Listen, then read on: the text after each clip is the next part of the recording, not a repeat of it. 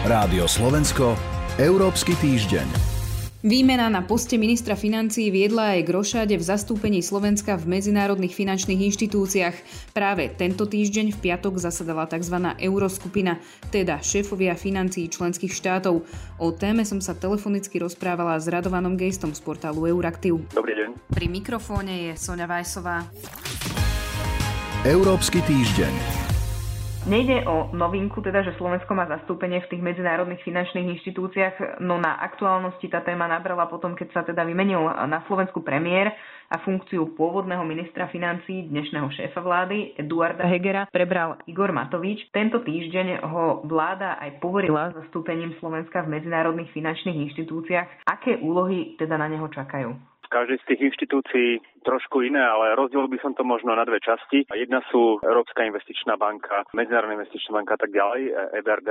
Tam tí ministri vykonávajú ako keby nejakú úlohu zástupcov, nazvime to akcionárov, proste krajín, ktoré sú v tejto banke združené a ktoré poskytli alebo garantujú nejaký základný kapitál. Čiže v tomto prípade, keď si to premietneme, ako keby to bola akciová spoločnosť, tak ministri majú hlavne určovať nejaké najdôležitejšie strategické rozhodnutia. Potom často volia ostatné orgány, povedzme, že výkonné orgány týchto, týchto inštitúcií. Euroskupina je samozrejme niečo iné a tam sú tie úlohy ministrov o mnoho intenzívnejšie. Euro Euroskupina v podstate rozhoduje o tých najdôležitejších, najzákladnejších otázkach fungovania eurozóny, ktoré sa neriešia na úrovni lídrov krajín eurozóny, riešia sa na úrovni ministrov financií.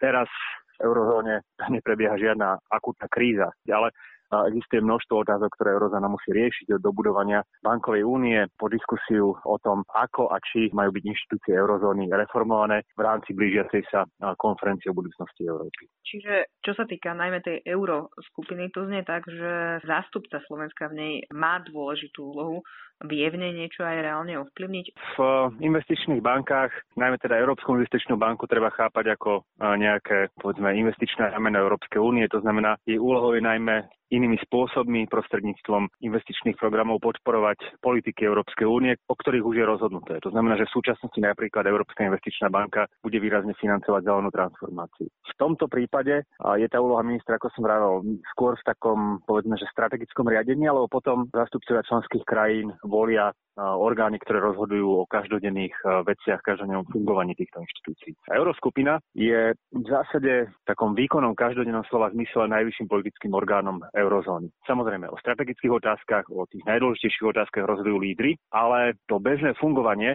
a častokrát bežné fungovanie znamená aj politicky veľmi dôležité otázky, tak o tom rozhodujú ministri financií. Na tomto fóre sa prijímajú veľmi dôležité politické rozhodnutia, ktoré potom ovplyvnia fungovanie eurozóny a teda aj Slovenska.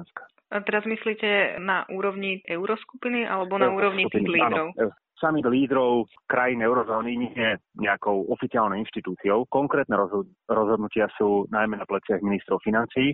Aj tam samozrejme platí, že žiaden minister financí nerozhoduje bez týmu spolupracovníkov v konečnom dôsledku, ale to posledné slovo má minister financí, ktorý nakoniec aj hlasuje za krajinu na, na stretnutí Euroskupiny. Čiže do akej miery je dôležité, aby napríklad bol dobrým ekonómom? To je asi aj otázka pri ministrovi financií ako takom. Teraz myslím tú funkciu, že či ano. má viesť ministerstvo financií ekonóm, alebo to môže byť človek, ktorý má nejaké iné vzdelanie. To je zložitá otázka.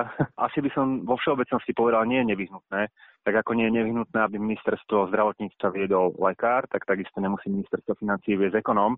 Samozrejme, má to byť človek, ktorý niečo vie o fungovaní ekonomiky, ale veľmi dôležité je, aby to bol človek, ktorý je dobrým manažérom, ktorý dokáže počúvať názory iných, diskutovať, ktorý, ak už nejaké veci nerozumie a dostane k nej podklady, tak si tie podklady aj prečíta a až potom o tej veci rozpráva. Je to skôr o takej nejakej poctivej a niekedy aj drobnej každodennej práci, než o bombastických vyjadreniach a, a, a veľkých rozhodnutiach, ktoré sa ohlasujú na veľmi sledovaných tlačovkách, ak tak, to poviem. Hej, čiže je mnoho ministrov financí, ktorí neboli veľmi viditeľnými, ale boli veľmi vplyvnými a boli veľmi vplyvní práve tým, že ich hlas, alebo keď prehovorili v Euroskupine, tak používali relevantné argumenty a to, čo povedali, prispievalo ku dosiahnutiu spoločného kompromisu alebo jasne vyjadrovalo pozíciu nejakej krajiny alebo, alebo skupiny krajín. Uzatvára Radovan Geist. Ďakujem vám za rozhovor. Ďakujem aj ja. Európsky týždeň. Polovici budúceho týždňa by mala poradná skupina Európskej únie zverejniť dokument s pravidlami zelenej taxonómie. Jej predseda vyzval Brusel, aby odolal politickému tlaku a upozorňuje na tzv. greenwashing. O čo ide, som rozoberala telefonicky s Irenou Jenčovou z portálu Euraktiv. Dobrý deň. Európska únia pripravuje teda pravidlá pre klasifikáciu investícií podľa toho, do akej miery prispievajú k zelenej transformácii ekonomiky ako rozdelené teda investície budú a akých finančných zdrojov a koho sa majú týkať. Európska únia pripravuje nariadenie o tzv.